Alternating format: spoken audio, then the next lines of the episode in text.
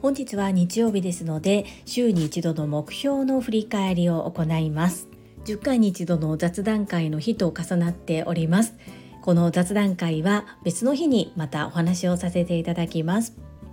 この放送はボイシーパーソナリティを目指すジュリが家事育児仕事を通じての気づき工夫体験談をお届けしています。さて週末皆様はいかがお過ごしでしょうか？昨日は一粒万倍日プラスゾロ目11月11日ということでとても素敵な日だったそうです。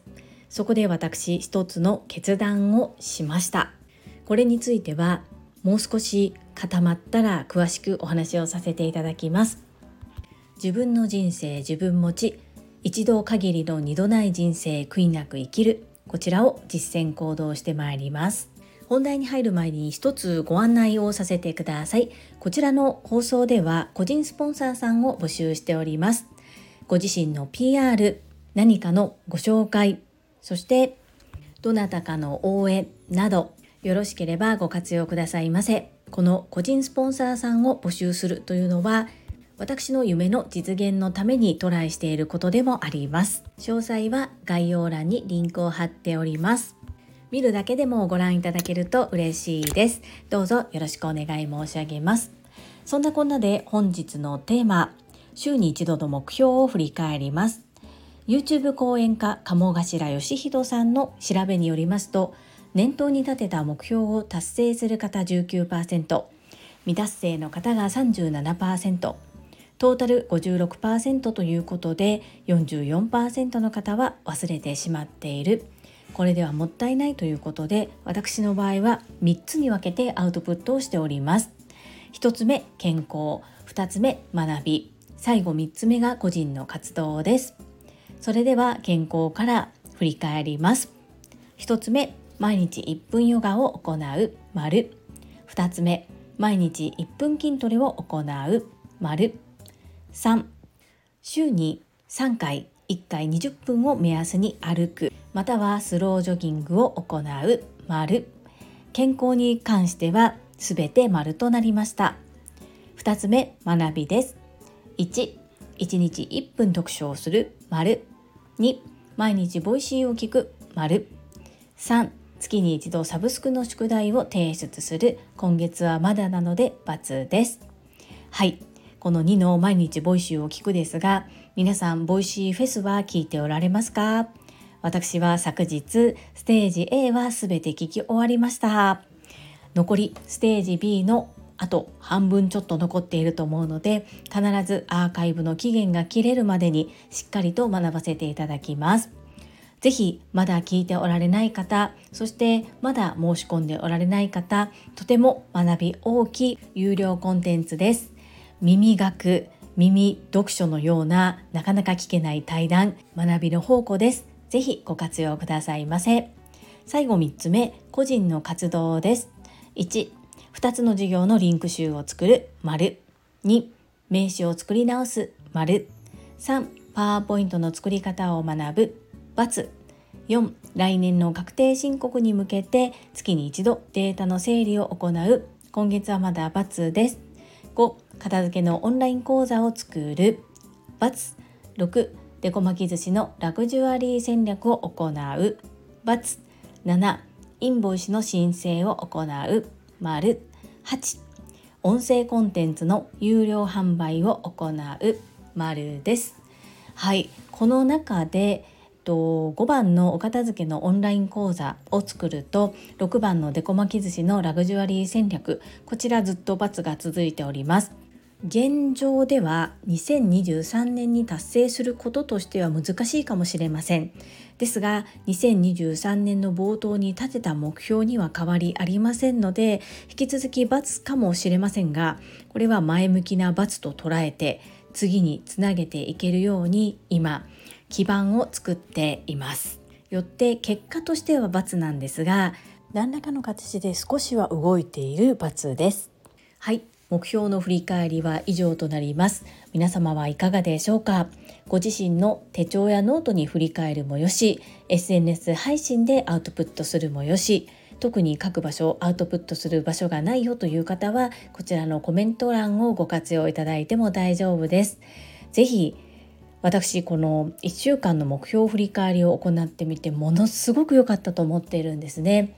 自分で正直に丸×をつけることで本当に自分に言い聞かせているというかあ先週もこれ×だったなとかで同じ×でも見た目は×だけどもどこまで進んでいるから×でも OK としようとか進んでいないからもうちょっと本腰を入れようかそれともスモールステップに変更するのかはたまた予定目標からは外すのかなど自分との対話ができる時間かなというふうに思っています今100日チャレンジ100日マラソンということでインスタグラムの投稿を毎日行っているのですが本日で51日目となります。ということは残り50日で2023年が終わるということですね。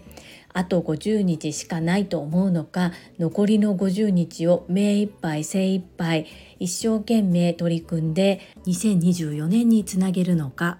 私はしっかりと向き合って一日一日を大切にし2024年の最高の自分につなげてまいります。皆様の参考になれば幸いです。皆様本日もたくさんのいいねやメッセージをいただきまして本当にありがとうございます。とっても励みになっておりますしものすごく嬉しいです。心より感謝申し上げます。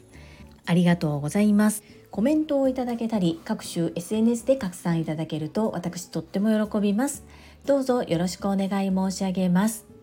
ここからはいただいたメッセージをご紹介いたします。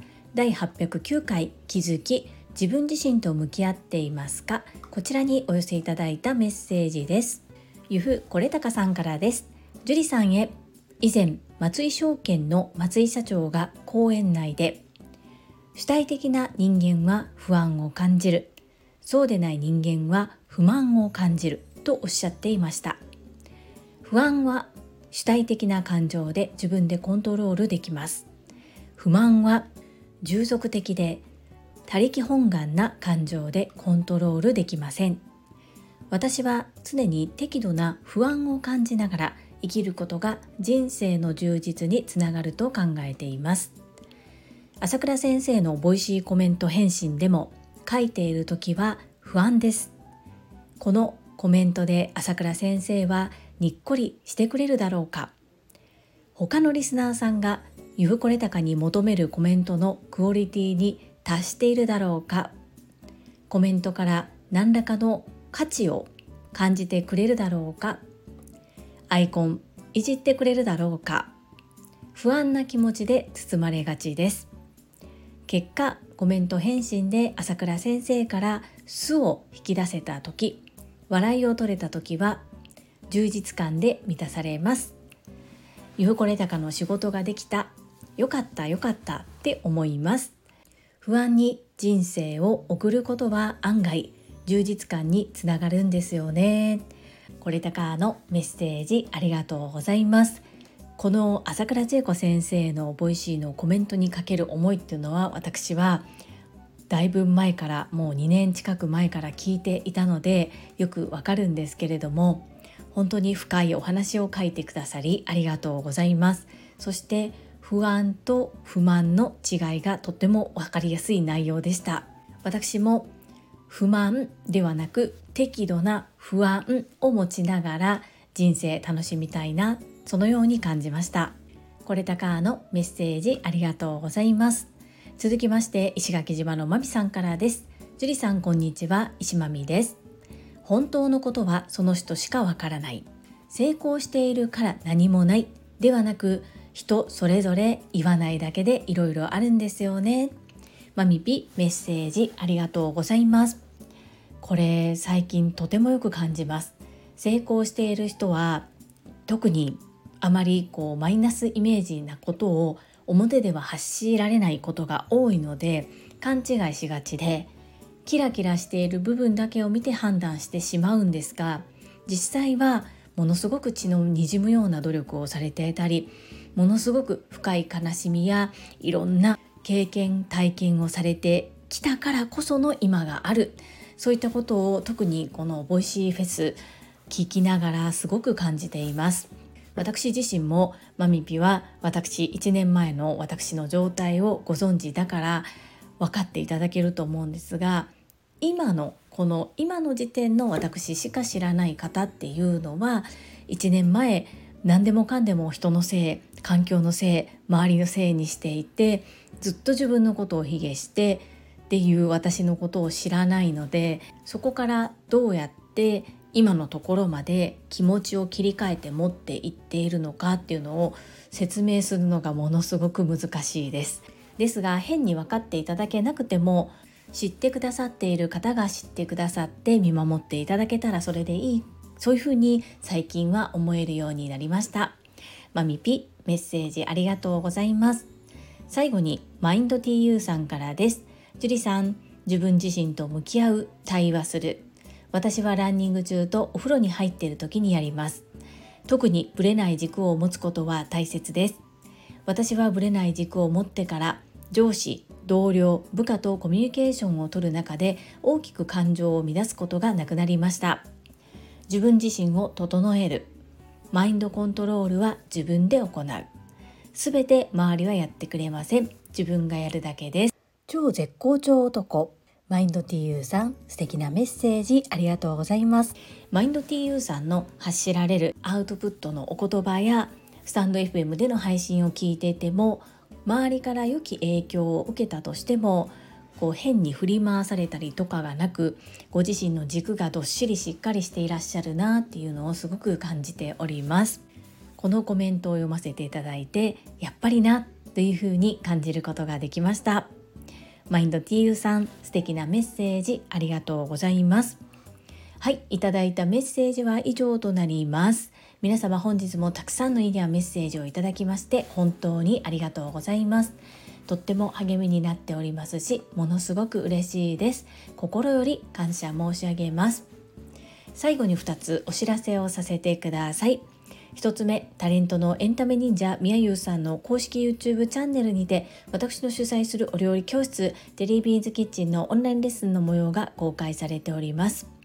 動画は約10分程度で事業紹介自己紹介もご覧いただける内容となっております。概要欄にリンクを貼らせていただきますのでぜひご覧くださいませ。2つ目100人チャレンジャー in 宝塚という YouTube チャンネルにて42人目でご紹介をいただきました。こちらは私がなぜパラレルワーカーという働き方をしているのかということがわかる約7分程度の動画となっております。こちらも概要欄にリンクを貼っておりますので合わせてご覧いただけると嬉しいです。どうぞよろしくお願い申し上げます。それではまた明日お会いしましょう。素敵な週末をお過ごしください。スマイルクリエイタージュリでした。